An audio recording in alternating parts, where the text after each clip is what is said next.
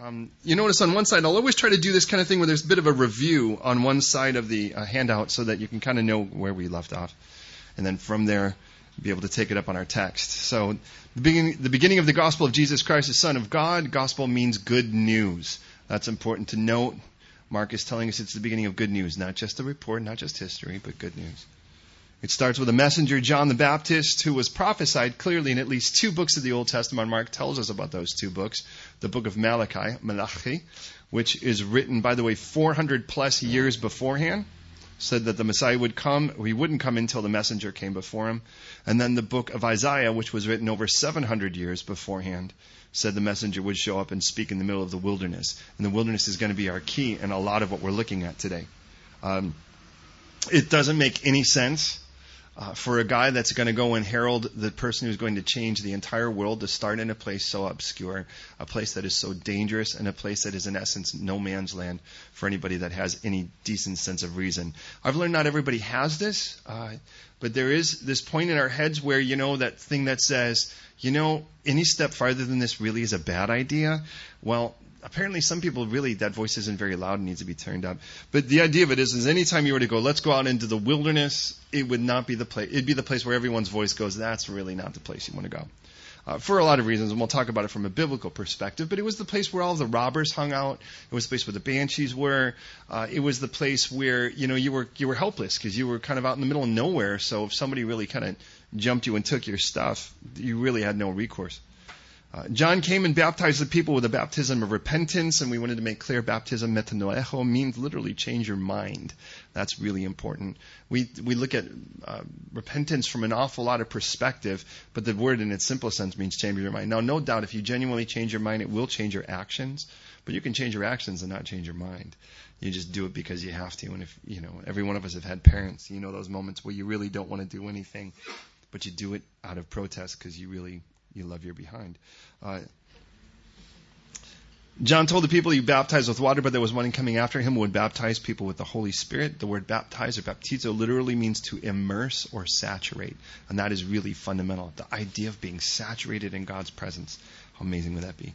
So Jesus shows up and is baptized by John, and as he as he is being baptized, the heavens open up. The Father testifies from heaven, endorsing Jesus, and the Holy Spirit comes in like a dove upon Jesus. The first time a dove is mentioned in Scripture is in Genesis 8 8, uh, when one is sent to testify of a new cleansed life to explore. That had been the world had been covered in a flood, and now the dove was the harbinger. He was the messenger to say, hey, there is a new world now to go out there and explore. So let's go to the Lord in prayer. We're going to jump in at Mark 1:11. God, I want to thank you for this beautiful text. Speak profoundly in it, please, and let us truly be ministered to the way you desire for us to be ministered to. Jesus, in your name, fill me with your Holy Spirit, and may we have so much fun. May we be so glad we came, regardless of from what distances we came. May we be so thankful we came, and let us be filled and encouraged and blessed.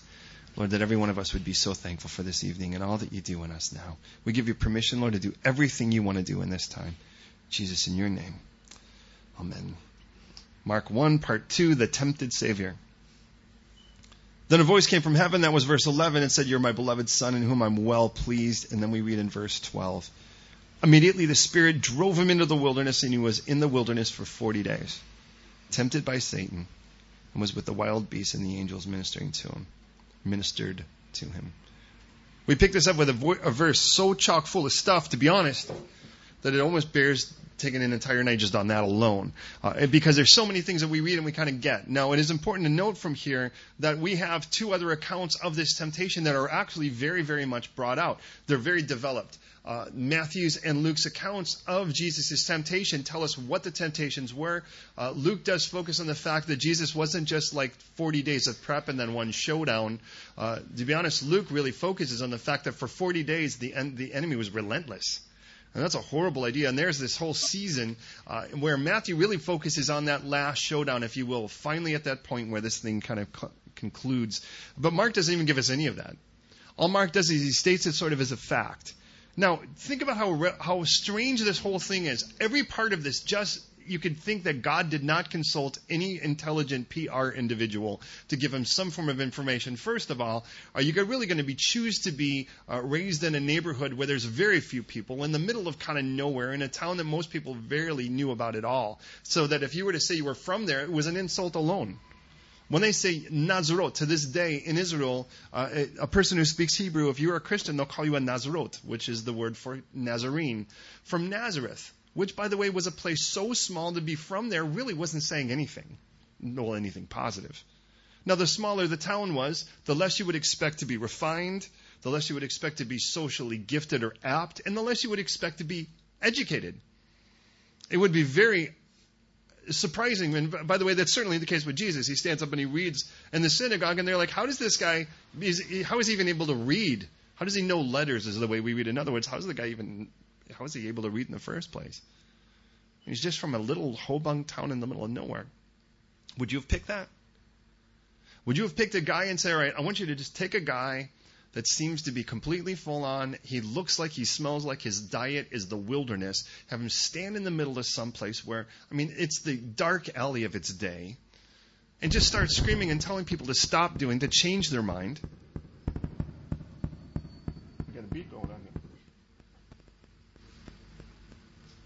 I was going to have to do this whole thing in rap. uh, I mean, imagine and go, okay, I want you to stand and start shouting in the middle of heaven, telling people everything they don't want to hear, and say that the Lord is coming, and because the Lord is coming, you're going to really need to start changing your mind right now, and you need to make it easy for this guy to get into your heart. Would you pick there? Would you pick him?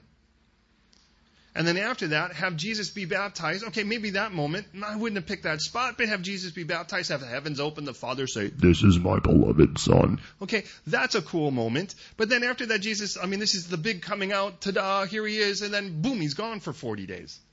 Would you pick that? And you realize nothing about this makes sense on the drawing board, on the table. And that part I really like. I like the fact that God just doesn't need all of our help giving him decent PR so that people could understand how cool he is. Because God has this tendency to work way outside of an intelligent logic to do things so that when it does happen, people go, well, that must be God. But, he's, he, but God is always dealing on a deeper level than we're willing to give him attention for. So listen, he goes, okay, you're my beloved son in whom I'm well pleased. We read immediately. A word, by the way, I remind you, that is going to be the key word in most of the Gospel of Mark. Use more there than in the rest of the Gospels combined. And it says the Spirit drove him. Here's an easy word to remember, and I'm not going to give you a lot of Greek, but here's one. The word ekbalo. Try that word, ekbalo. It's obviously a conjugation of two words. Ek, it's a prefix, like exterior, ectomorph. Ek means out. That makes sense. Balo, like ball, means to throw. So ekbalo, in its simple sense, means thrown out. And it tells us that Jesus, being baptized, the next thing that happens, the Holy Spirit throws Jesus out into the wilderness. Have a nice day. Who wants to volunteer for this job? Now, we'll just start with this wilderness thing. The first time we are drawn to this concept, by the way, was somebody else that was driven out. And that goes all the way back to the book of Genesis. Now, I want you to consider the fact that when God made man, he made man in a place and then made a garden and then put him in that garden that he called Eden. By the way, the word Eden, or Cheden as it's said in the Hebrew, is where we get the word hedonistic from. It means pleasure. It was the garden of pleasure. It wasn't the garden of work. It wasn't the garden of religion. It wasn't the garden of politics or the garden of tradition. What tradition could you have? You've just been made. The, what it was was a place of pleasure, a place where God was with man and man was with God. And it was a garden and it was beautiful and God kept making things that man could eat. Hey guys, did you get me on that? It wasn't like I just went, I'm going to make some things I want you to look at it and go, cool. I mean, God knows boys like to touch things and shove them in their mouth. You don't have to teach a guy to shove something in his mouth. And God, by the way, I, I just have to tell you that happened all the way back in the garden. God made us that way. So he's like, here, try this. And so this was our relationship in a garden, a place of intimacy with God, and everything but one thing was to be explored and enjoyed and protected. That was it. But then God drove him out of that into the wilderness. And it went from the garden of intimacy with God to a wilderness of work. The next time I see this sort of really highlight, of course, is with the Israelites, where according to Numbers 32:13, they're going to wander in the wilderness for 40 years while an old thing dies and a new generation is brought into a place of fruitfulness. It is also the place, by the way, we read in 1 Samuel, I think it's chapter 23, I think 14, where David is fleeing from Saul. David's supposed to be the king. Saul is not willing to take his P45 and just shut up and go home. So with that, David ultimately has to run for his life until the guy dies. In all three cases, if you think about it, the old world dies and a whole new life is to be adventured. The same way, by the way, that we saw that with the dove. Now, the first one wasn't so good. When Adam and Eve had to be had to leave and were driven out of the wilderness, or driven out to the wilderness, it was a bad thing because the old life was the good one. But from that point on, leaving that old life was a good thing as long as it was beyond that point. You went to a place of fruitfulness and peace, a place of plenty. That was the whole idea of Israel. And you went to a place where the king took his rightful throne, according to David. Well, according to God. Interesting it's a place of transition to new life, and that's what we see even here. Now, interesting, if you think about it all the way back in Genesis, if we could have our way, we would want to go back to the garden. That's the whole point. We went from the garden to the wilderness in failure because of temptation. What does Jesus do? He starts in the wilderness, takes temptation there, overcomes it, and Jesus will go from the wilderness to the garden. It'll be there that'll be his other place of temptation if you think about it. We went from the, from the garden to the wilderness. Why did John the Baptist scream in the wilderness? Because that's where man is. That's the whole point of it. Every man since the fall has been in the wilderness. Now, you know what the wilderness is like. The wilderness is a place of, of, of emptiness and barrenness. It's a place, it isn't a place without effort, it's just a place of struggle. It's a place of exhaustion. I mean, think about the times in your life you would say, these are the wilderness years. It wasn't like you didn't try. These were times of great effort. These were times where you were exhausted and you worked so hard and you got nothing for it. And in the end of it all, man, you just you lay your head uh, on your pillow or whatever at night and you're just like, man, is tomorrow going to be another day of this? Another day of struggle like this? Another day of emptiness? Another day of fruitlessness like that? You remember those days? Prayerfully, you're not in one now. But you know those days? They're harsh. They're lame. They're hopeless. They're barren. They're empty, and Adam was thrown there. And so John the Baptist meets us there. He goes, I know what it's like. I know your emptiness. I know your barrenness. Jesus is going to take us from there back home. Now, if we consider that, we get the idea why Jesus was driven to the wilderness. The fact that it was 40 days shouldn't surprise us because 40 days is a, day, is a time of testing or development. Also, a time to, to transition to a new life. We know that from the flood in Genesis 7 to the time, by the way, when Isaac marries in Genesis 25. We'll ultimately have a son named Isaac who will be changed to Israel. I'm sorry, Jacob will be changed to Israel. Moses' whole life is in three 40 year periods 40 in the palace, 40 wandering in his wilderness, and then 40 freeing Israel. Of course, the nation Israel will wander for 40 years. Moses will go up when he receives the Ten Commandments, and he'll spend 40 days in the, on the mountain. But even birth is 40 weeks. It is a time of transition, and it makes sense that Jesus would spend that much time there. The Holy Spirit, by the way, didn't invite Jesus. The Holy Spirit didn't go, hey, psst, how about this? He picked him up and threw him in whatever way he did. And Jesus was cast into the wilderness. We went voluntarily Jesus went because he had a debt to pay. But it tells us that he was tempted there. Now, I'd like you to consider the fact of how this compares to any other religious leader. We've got guys like, you know, we should probably not mention any names, but people out there that have obviously seceded to their temptations.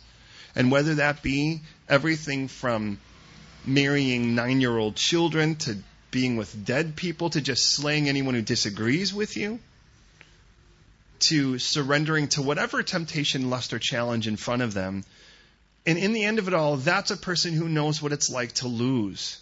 They know what it's like to take a temptation you're going to be dealt with, and they know how to lose with it, just like you.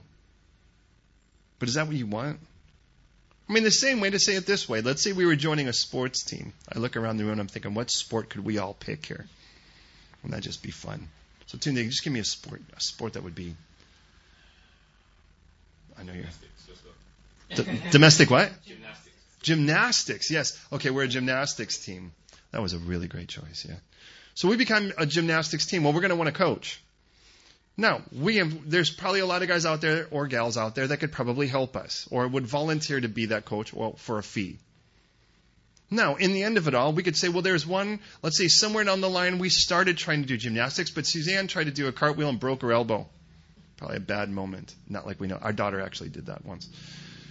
And then still tried to do cartwheels after that. And a girl. Anyways. Yeah, you can guess which daughter that was. Dan, somewhere down the line, tried to do the sort of vaulting thing with the, you know with the, um, the pommel horse.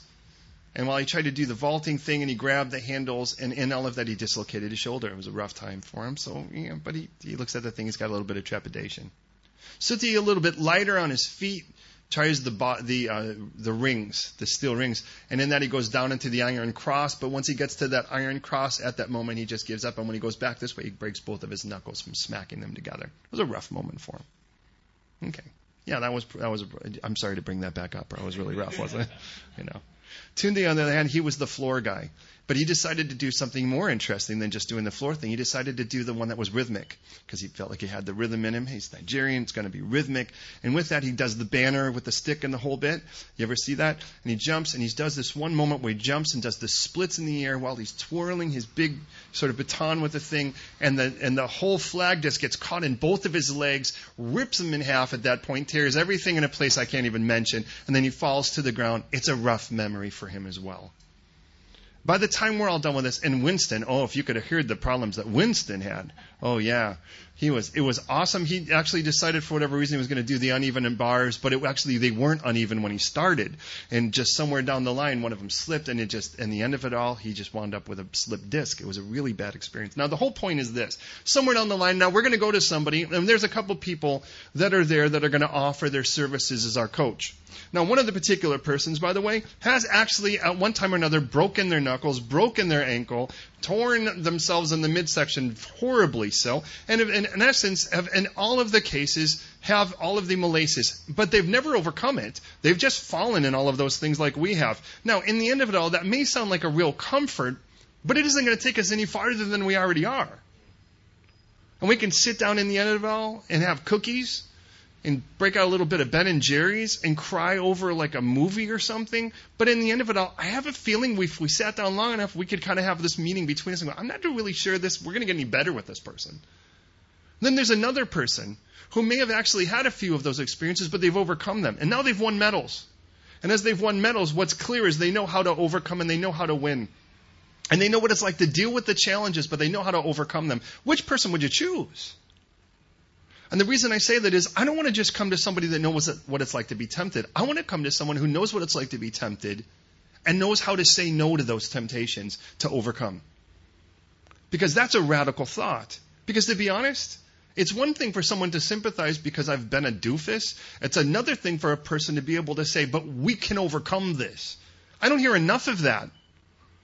I mean, I was saying last night, there was something that amazes me about the fact we had, you know, we had that big run here in July. And now they're having another one in Hyde Park uh, next month, I believe it is. And it's like, and they say, because I'm writing the clipper, I get the whole advertisement, and on the advertisement it tells you for your money to to uh, sort of join the race, you get a number, which is great, and you get a shirt, that's awesome, and you get a medal. You don't even have to show up at that point as long as you paid your fee. You get a medal. And there's something about that that I think, what about the guy that actually wins? How does he feel like he's done any better than anyone else? And there's something where this idea where, well, hey, as long as we kind of get to be part of it, we win. Well, then, well, then what's real? Well, then how does one person win better than another winner in this? And the reason I say that is I look at Jesus and I realize he's not playing that game with us. First of all, to be a perfect sacrifice, and God set that into motion all the way back in Exodus you would, it was never about the perfection of the sacrificer. It was always about the perfection of the sacrifice. Unique, by the way, to God's design through Judaism into Christianity, which, by the way, was one religion as far as God was concerned. Everybody else, it's about the sacrificer being better. And let's be honest. He had to clean up his act. He had to do his thing. And as long as he could stop doing other things and start doing other things that were right, and he could make penance and he could do whatever, he could pray himself out of purgatory and give enough money on this and crawl on his knees. And as long as he did enough things, maybe somewhere in it, the sacrificer was good enough. But how do you even know if you're good enough? But God set in motion that was something much, much better than that. He was like, look, you can't pick yourself perfect once you've failed. But you can pick your sacrifice. And so under those auspices, if you think about it, God says you've got two choices. A perfect sacrifice, which you could be totally confident is right and you'll be accepted, or one that isn't perfect and you just hope it's good enough. The problem is the standard's perfection. So what do we throw out there? Our works, our efforts, our religion, our practices, one were they ever perfect. The problem with perfection is how many things do you have to mess up for it not to be perfect anymore? Or you could pick Jesus, who the Bible tells us was tempted in every way, yet without sin. And this is just the beginning of it. Two particular verses I want you to cling to if you know this. On those days when you're struggling. The first one is in Hebrews 4:15. He says we don't have a high priest who can who can't sympathize with our weaknesses, but he was tempted in every way even as we are and yet without sin. So when you're like, man, this burns inside of me. This I want to do this so bad. Do you realize what it says to say that he was tempted in all ways?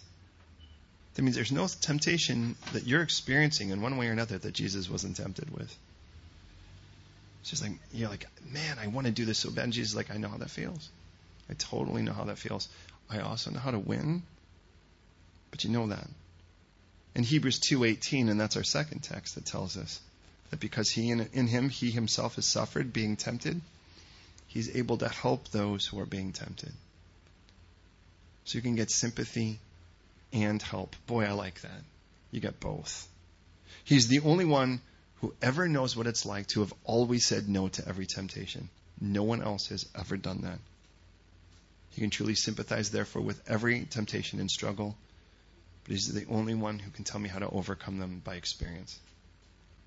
Now, if you think about it, the Bible says that sin is fun for a season. Jesus paid the price and never got the goods. He paid the price as a sinner for all of our sin, and yet never actually sinned. And that's a crazy thing. That's like us handing him all of our bills, but he never got any of the things that we bought with it that got the bills in the first place. Last thing on this, and we'll get we'll move on. But the last thing is it says that he was not only did he spend 40 days, not only was it in the wilderness, not only was he tempted, but it tells us by whom? By Satan, and it says he was also with the wild beasts. And I want to warn you, this, the word Satan, by the way, uh, in a simple sense means opponent. The other word that's used, diablos, devil, means accuser. Those are two very important words. An opponent is somebody that wants to stop you from winning. That's pretty simple. And an accuser is somebody who's going to try to blame you for something or blame someone for something. In the case of Jesus' temptation, by the way, the Satan didn't actually blame Jesus, he blamed the Father. It's like, if you really are the Son of God, why don't you turn these stones to bread? I could tell this really stuck in Jesus. Have you ever thought about the fact that this is something that he must have heard for 40 days. When you're hungry, man, right? You're hungry? Come on, you have the power. Take the power back. You've submitted it all to the Father, and you only take whatever the Father gives you. But take it back long enough to. Come on, he does he think he wants you to starve to death? Have you asked him for bread and you haven't gotten it? You've asked the Father for bread and he hasn't given it to you? Well, then make it yourself. Come on, man. He's right here. Here's a rock. Make it bread. Sourdough right in front of you. Easy. Because Jesus would say later when he talks about prayer, if you ask your father for bread, will he give you a stone? You ever thought about the fact he actually has to pull from that? And he goes, if your father on earth, he's evil like the rest of human beings, knows how to give you good things, how much more your heavenly father if you just ask him? What a weird thing to say after going through 40 days of that. So he was with Satan and with the wild beasts. But it also said he was with the angels, or with angels who came to minister. I want to say this whatever that season is for you, when you find yourself in the wilderness, you know, everything seems secure, now it doesn't. Everything seems so at peace and at ease, and now what in the world is this? Now it's futile and it's struggling and it's hard and it's bitter. The accuser is going to be there because, let's face it, it's a prime moment for him to strike, isn't it? Have you learned this yet? If you give the enemy one minute of, it, of your time, He'll give you the whole show. And since his job is to accuse, you buy the first minute, man, the next thing you know, you've bought the whole plot. But God also was messengers at that moment, even in the wilderness, to take care of you, to help serve you. You just got to be willing to listen. So we end this particular portion and move to the next one quickly with this simple, simple thought that in order for the Lord to take us back to this place of intimacy with Him, He was going to have to meet us in our wilderness. And in that wilderness, He was going to have to experience our temptations, but He was going to have to overcome every one of them. Remember, all He had to do was fail once, and it wouldn't be a perfect sacrifice. Talk about pressure. You've, I mean, the only time I've ever experienced anything like that was on an infinitely smaller scale, and that was taking a driver's test. You know, where they kind of look at you and say, you know, I just want you to know one fault, and we're going to fail you. Yeah. Well, anyways, I'm not bitter. I have my license now. Now, I want to do this even before we go on with this because it's intimate for the moment and it's sweet, and who knows what it'll be like in weeks to come where it could be not that. I just want to pray for us right now chances are, I think the siren was on cue, was on fleek. Uh, Chances are there's at least one area of our life right now that's probably wilderness. And I can see it in your faces. There's an area that it isn't like everything's just so easy. And you just feel like you dropped the penny in the slot and the whole machine started working. You're smacking it on the side, trying to pull the arm one more time, pushing a button, something, checking to make sure it's plugged in and the switch is on. And no matter what you're doing, it's just not it's just not cranking out like you thought it would right now. Well, I just want to pray for you. And I want to pray for me too. As a human being, I'm as susceptible as anyone. The temptations are going to come from the tempter, and they'll start with, by the way, I want to warn you, they'll start with accusations. because when they start with accusations, then you get angry. And when you get angry, you feel entitled to make a stupid choice. And, the enemy's smart enough to know that if he can get you angry first and spiteful, then getting you to t- be tempted is a very easy thing. If you're in a happy and a really good mood, and then he's like, go punch that person, chances are you would be like, that's nonsense. But if he can get you really angry before that, it's a little bit more of a problem. At least for other people, not me, of course. so, well, let's, let's take a moment and pray, and then we'll dig into at least the next couple of verses.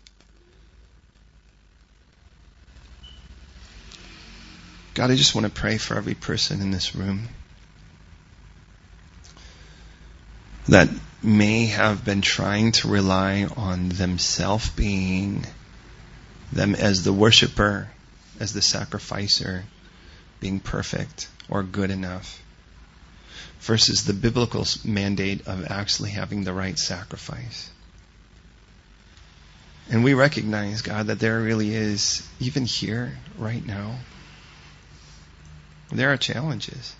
There are wilderness points in each of our lives that it just seems like the harder we row, we're still not getting anywhere. Or that we think we should have been farther by now, or why am I still single, or why am I not here at this point in life, or why is this still not happening, or whatever it is, Lord, that you use as preparation for an infinitely greater season.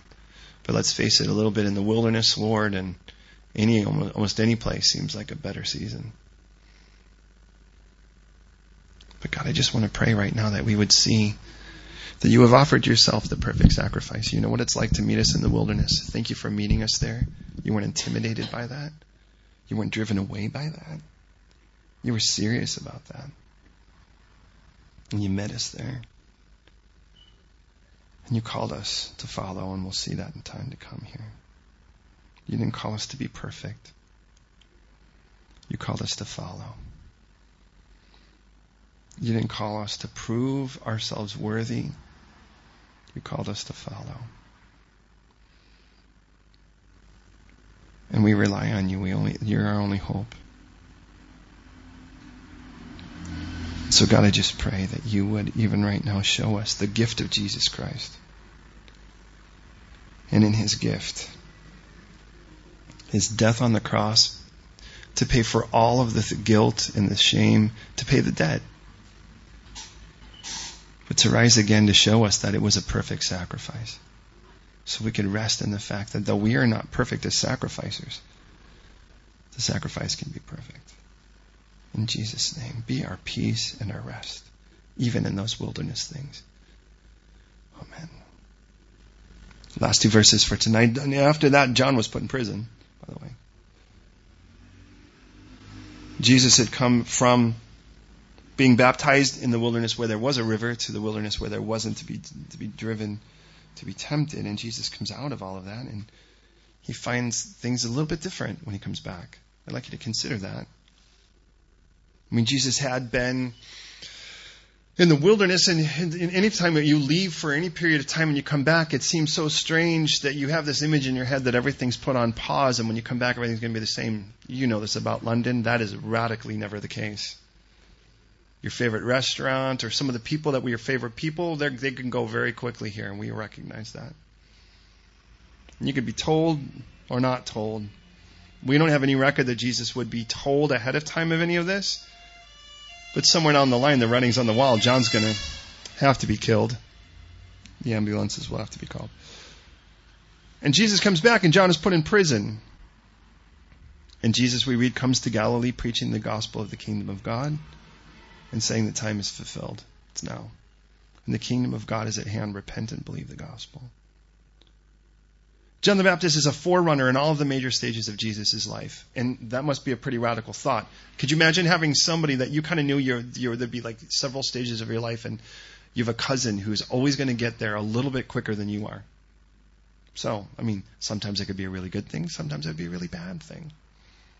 So imagine, if you will, it's like, oh, the guy gets accepted into university. Well, I guess I'm getting, okay, this is the season where I get accepted into university. Oh, the guy graduates with honors. Like, it's my turn to graduate with honors. That's awesome. Can't wait to follow in that. Oh, look at that. He's elected, you know, he's, he's elected sort of the, uh, the chairman of his organization or a representative. Oh my goodness, look at where he's at now. The prime minister. Well, I know I must be next. Because that's kind of the way it works. Well, with John the Baptist and Jesus, John is a forerunner. He does that in three primary stages. The first is he emerges in his baptism, and then Jesus emerges and is baptized. Then Paul's put, I'm sorry, Paul. Then John is put into prison, and then Jesus begins his public ministry of healing, in, in essence, setting people free, if you think about it. Then John will be executed, and then Jesus knows it's time to be executed. Now, at that point, if you knew that you weren't going to die until your cousin died, you really, if you were anything like me, I really wouldn't be excited about my cousin even being ill. Nonetheless, something like that. He's like, I heard he was almost hit by a car. What? You know, I'd be really attentive to that. And and you can, we'll definitely get there when Jesus is uh, alerted that John the Baptist is murdered. Man, he takes it really hard. And it's important to remember Jesus didn't think, let's start a new religion here. Wouldn't this be cool if we started a whole new thing? Because the whole Old Testament sums up with the idea that there was a there was a hole, there was a piece missing to make the whole puzzle worth it, and that piece is Jesus. That's the point. Is Jesus didn't say let's start a new thing. He's like we're going to fulfill the old, and that's what he tells us now. The time is fulfilled. That time you have been waiting for all the way back since the fall of man, when God told Eve that I'm telling you, you'll bruise the serpent's head, he'll bruise your heel. I want you to know this thing's going to wrap up. In the end of it all, there are two primary marks of that fall. For the man, it would be thorns. He goes, You're going to set your hands to the ground, but it's just going to produce thorns, man, but you're going to have to work through them. For the gal, he's like, Look at it, I want you to know it's going to be a painful, a painful childbirth. Interesting, because there's the two things that talk about the coming of Jesus. The first time Jesus took the curse of the, of the earth, if you think about it, wore it like a crown on his head. The whole crown of thorns makes perfect sense to me. But it tells us that the second coming of the Lord is like a woman in childbirth, and the whole thing wraps up. I get it.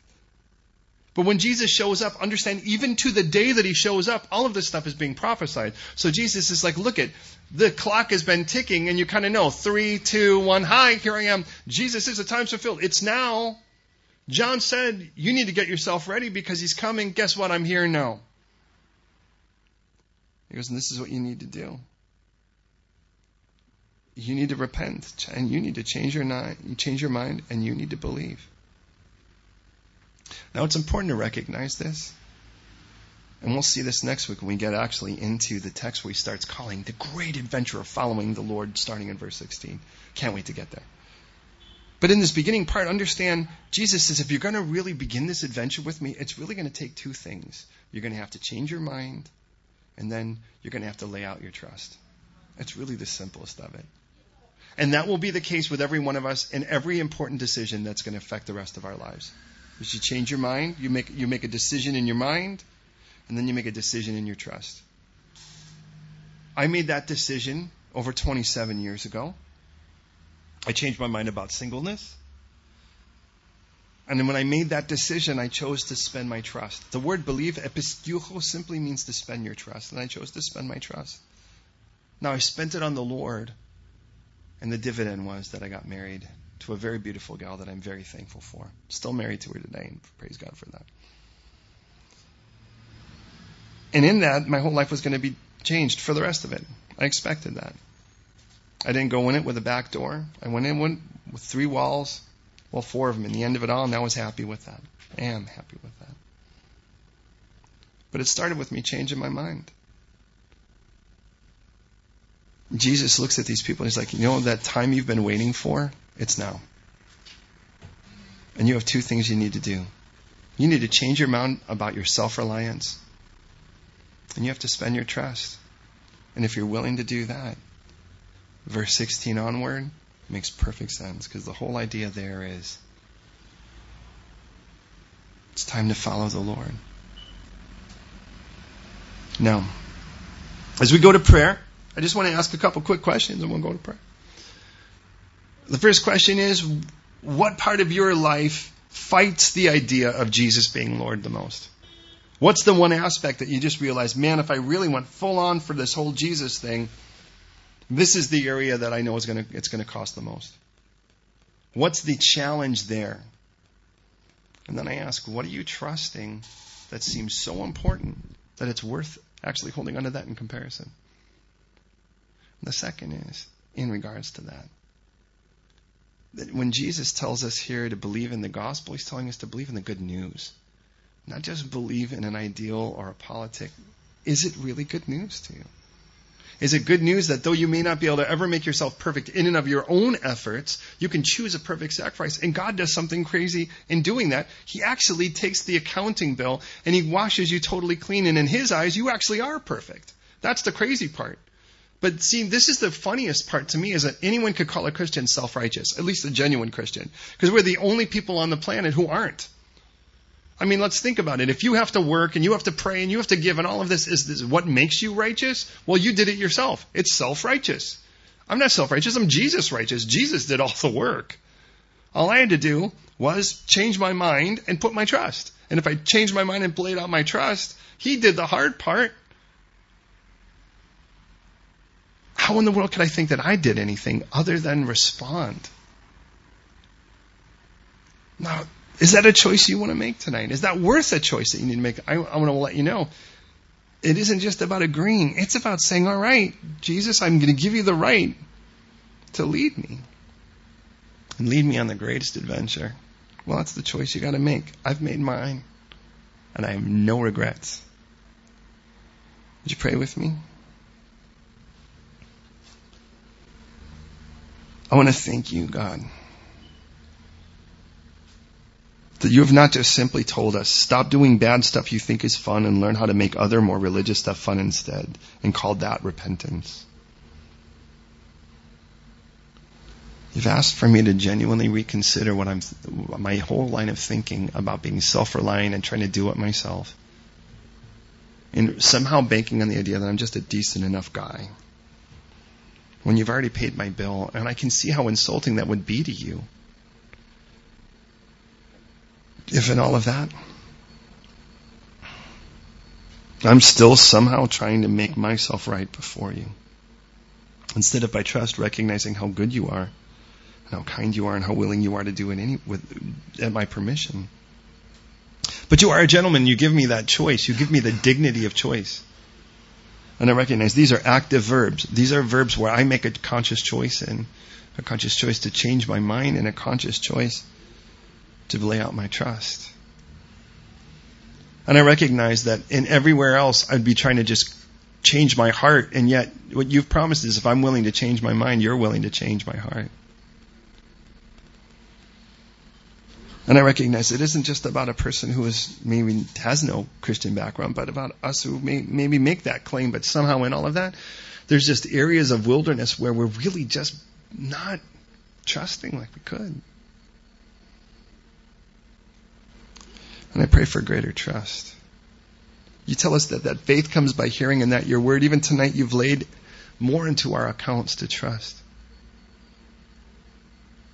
And I pray if there be anyone that wants to just, you know, say, all right, I'm going to go for it.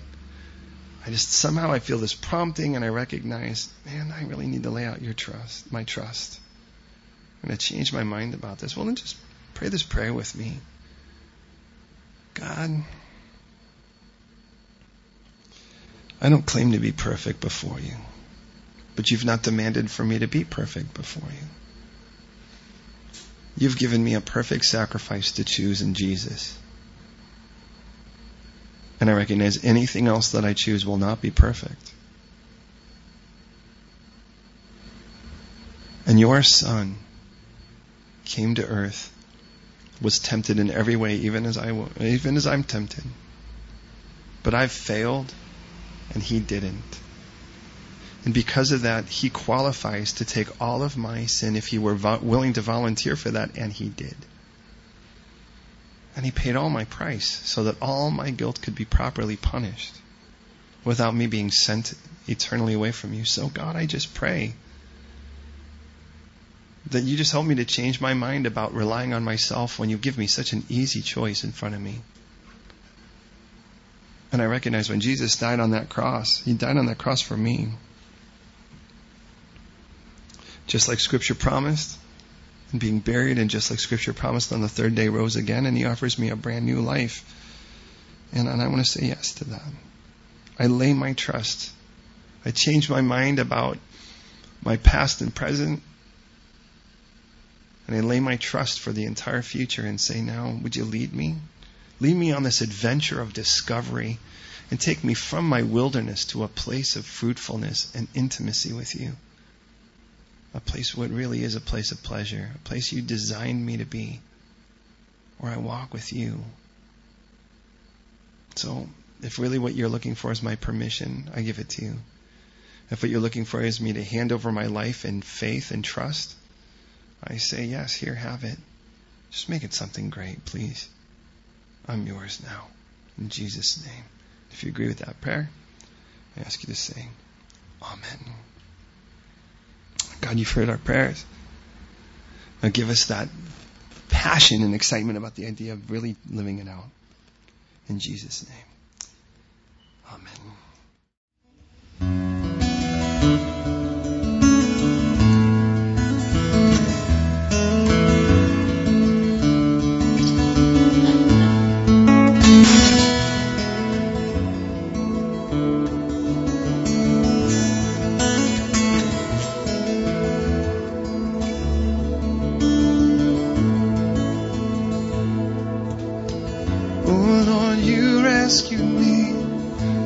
My soul from the grave and see me without blame.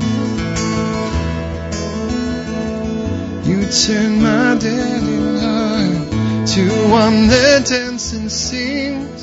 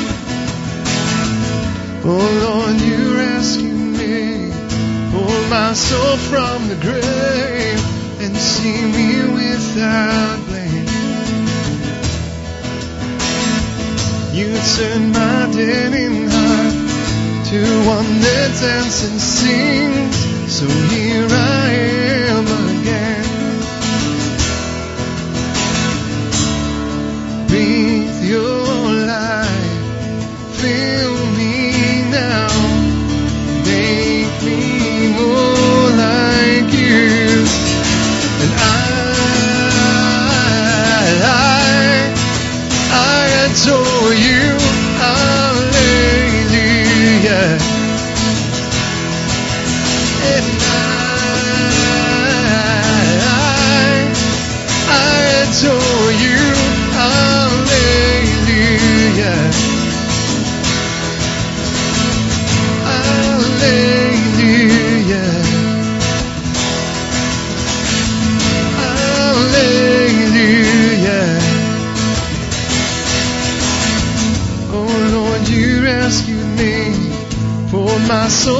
The grave and see me without blame.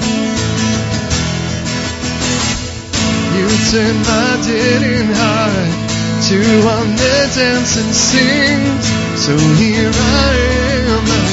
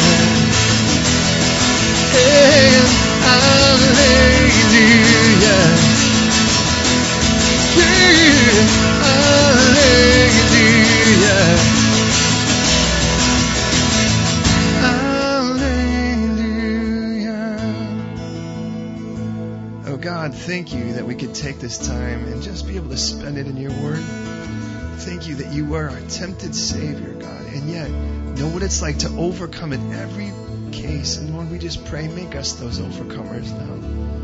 Where we no longer have to spend our time feeling sucker to a life that just is, that we hate. But Lord, let us live in that place, Lord, of victory with you tonight. Jesus, in your name.